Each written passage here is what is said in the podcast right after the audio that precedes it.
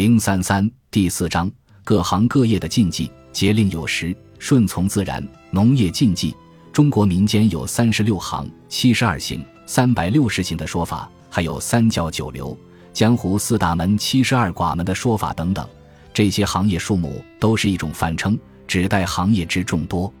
就是各行各业都有自己的祖师神，凡行业中人都要绝对尊崇祖师，不能稍有不恭，否则便会遭到责罚。所谓农事，即是指农田耕作之事。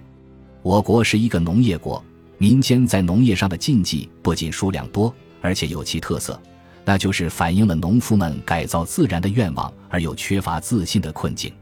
他们试图通过生产中的言行约束。暂时停止生产等自发的方式来博得农业神的恩赐，